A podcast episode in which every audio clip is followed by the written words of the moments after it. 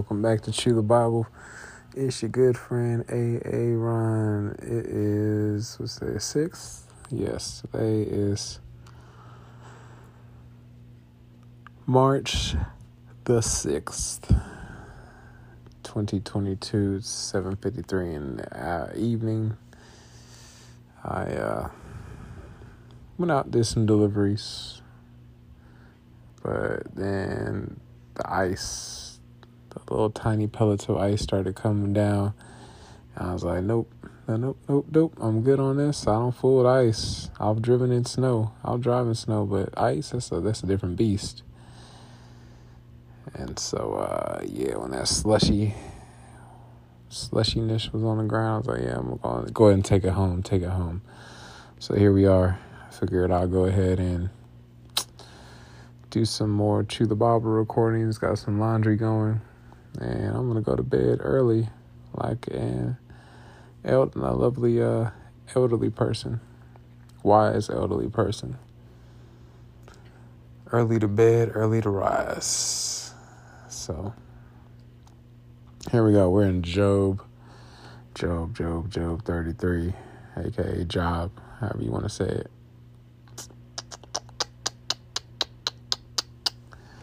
Job thirty-three. I'm going to try to go ahead and knock out the rest of Job. We'll see. We'll see. Uh, I can already feel the sleepy vibes hitting me now, though. My body has been long overdue for some rest. So here we go. Here we go. We don't have my lady friend, Stephanie, with me today. So we'll try to make do. We'll try to make do. I'm sure some of y'all are disappointed. Probably was looking forward to having, listen, hearing her lovely voice. Not today, not today. Maybe in the future, we'll see. We'll, we'll, we'll get her back on. All right, here we go. Elihu presents his case against Job. Listen to my words, Job. Pay attention to what I have to say. Now that I have begun to speak, let me continue. I speak with all sincerity, I speak the truth, for the Spirit of God has made me, and the breath of the Almighty gives me life. Answer me if you can, make your case and take your stand. He dropping bars. Look, you and I both belong to God. I, too, was formed from clay, so you don't need to be afraid of me. I won't come down hard on you. Good, like his other friends, they were coming down hard on him.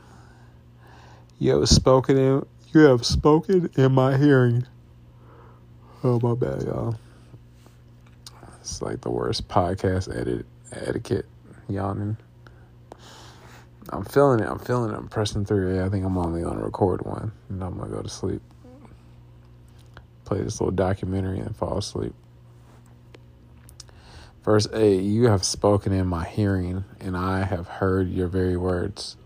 Oh, hold on a second. Speaking of documentaries, I can't just say I'm going to fall asleep to a documentary and not say what it is. So, one second here.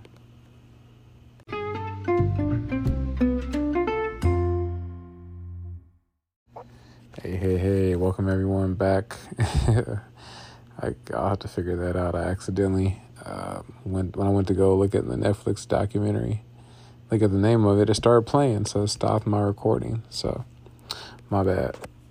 It's called the. It's called Human, the World Within. Human, the World Within. It's very interesting. For those of y'all that love anatomy and just learning about the human body, it's very, very, very interesting. I just like documentaries and learning more about our world and how God created us. It's just really neat to me. All right, so back to where where were we? We're in verse eight. You have spoken in my hearing, and I have heard your very words. You said, I am pure. I am without sin. I am innocent. I have no guilt. God is picking a quarrel with me, and he considers me his enemy. He puts my feet in the stocks and watches my every move. But you are wrong, and I will show you why. That's how you know you got a good friend, when they're willing to tell you when you're wrong and not hold anything back. Whether or not you agree with them or not, at least they're willing to tell you that you're wrong and not afraid of the confrontation. It may transpire as a result of them telling you you're wrong. For God is greater than any human being, so why are you bringing a charge against him? So why are you bringing a charge against him? Why say, why say he does not respond to people's complaints? For God speaks again and again, though people do not recognize it. That is so true. God is always speaking. Always speaking. He speaks in dreams and visions of the night when deep sleep falls on people as they lie in their beds. He whispers in their ears and terrifies them with warnings. He makes them turn from doing wrong. He keeps them from pride. He protects them from the grave, from crossing over the river of death. Or God disciplines people with pain on their sick beds, with ceaseless aching in their bones. That's the easiest way for God to get my attention is pain, boy. Ooh. Man. They lose their appetite for even the most, you know, like stomach pain, tooth pain. Yeah, bubble guts. Yeah, that will get my attention with a quickness. All right, let's see here. Our God disciplines people with pain on their sick beds, with ceaseless aching in their bones. Oh, yeah, back pain. That's another one, man. That's rough. Verse twenty, they lose their appetite for even the most delicious food. Their flesh wastes away and their bones stick out. They are at death's door. The angels of death wait for them. But if an angel from heaven appears, a special messenger messenger to intercede for a person and declare that he is upright, he will be gracious and say, Rescue him, rescue him from the grave, for I have found a ransom for his life. That's interesting. I've had times where I have felt like I was at death's door. Like I was about to cross over. Not about the grace of God that kept me.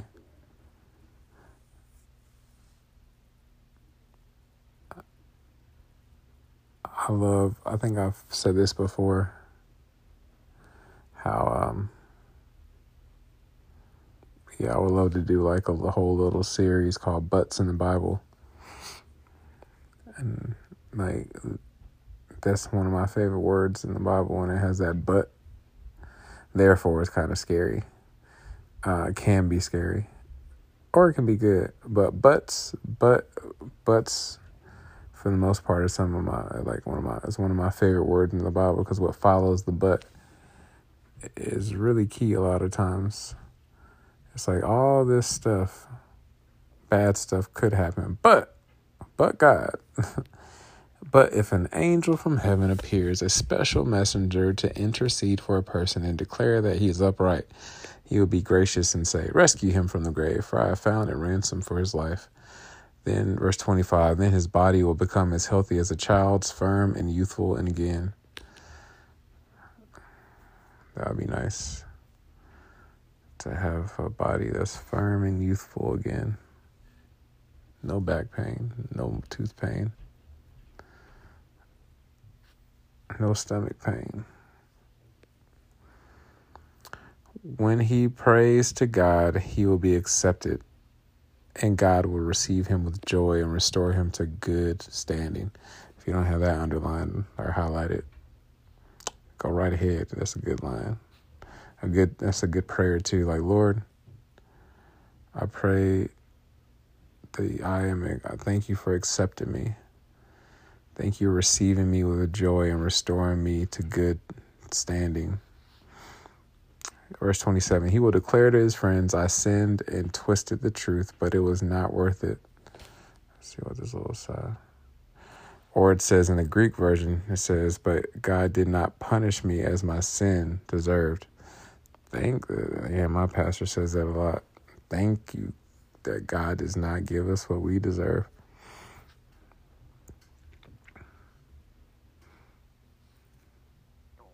As far as punishment. And the things he, he does grant us a lot of things that we don't deserve, good things. But he also withholds a lot of the punishments that we deserve. We all deserve death. I don't care how perfect or great of a person, human being you are. You could be Mother Teresa. Even she isn't doesn't meet the standard of Jesus Christ. So, uh, God rescued me from the grave, and now my life is filled with light. Thank you. You could pray that. Yes, God, thank you for rescuing me, rescuing us from the grave, and that we are now filled, our lives are filled with light. Yes, verse twenty-nine. Yes, God does these things again and again for people. He rescues them from the grave so they may enjoy the light of life. Mark this well, Job. Listen to me, for I have more to say. But if you have anything to say, go ahead. Speak, for I am anxious to see you justified. Wow, that's a good friend. I am anxious to see you justified. But if not, then listen to me. Keep silent, and I will teach you wisdom. I really wonder. I kind I'm kind of curious, and yeah, I really wish I knew like the background of how long Job has known Elihu compared to those other friends he had. Mm.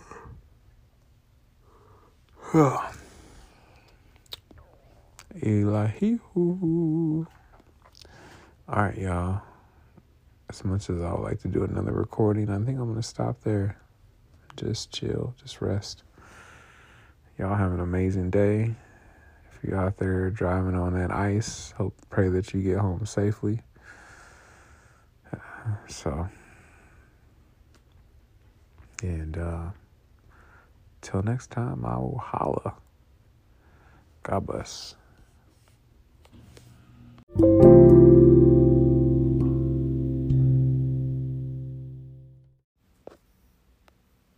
Romans three twenty-three says, "For all have sinned or missed the mark or veered off the path and fallen short of the glory of God," or God's perfect standard.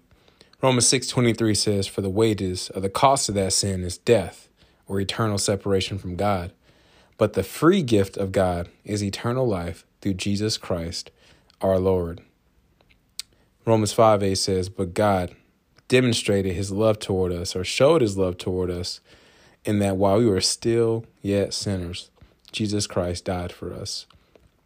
Romans ten, verse nine through ten says that if we will confess with our mouth that Jesus is Lord and believe in our heart that God has raised him from the dead, we will, not might be, not maybe, we will be saved. For with our hearts we believe we are now in right standing with God, and with our mouths we confess that we are now saved. Lastly, Romans ten, verse thirteen says that whosoever, anybody, everybody, who calls upon the name of the Lord, they will be saved. So if you've never asked Jesus into your heart, or you've walked away from him and you would like to rededicate your life to him, you can just simply say, "Dear God, I know I'm a sinner. I know my sin deserves to be punished. I believe Jesus Christ is the Son of God who died for me and rose from the grave. I want to turn from my sin and trust Jesus Christ alone as my Savior. Thank you for the forgiveness and everlasting life I can now have through faith in Jesus. In Jesus' mighty precious name I pray. Amen."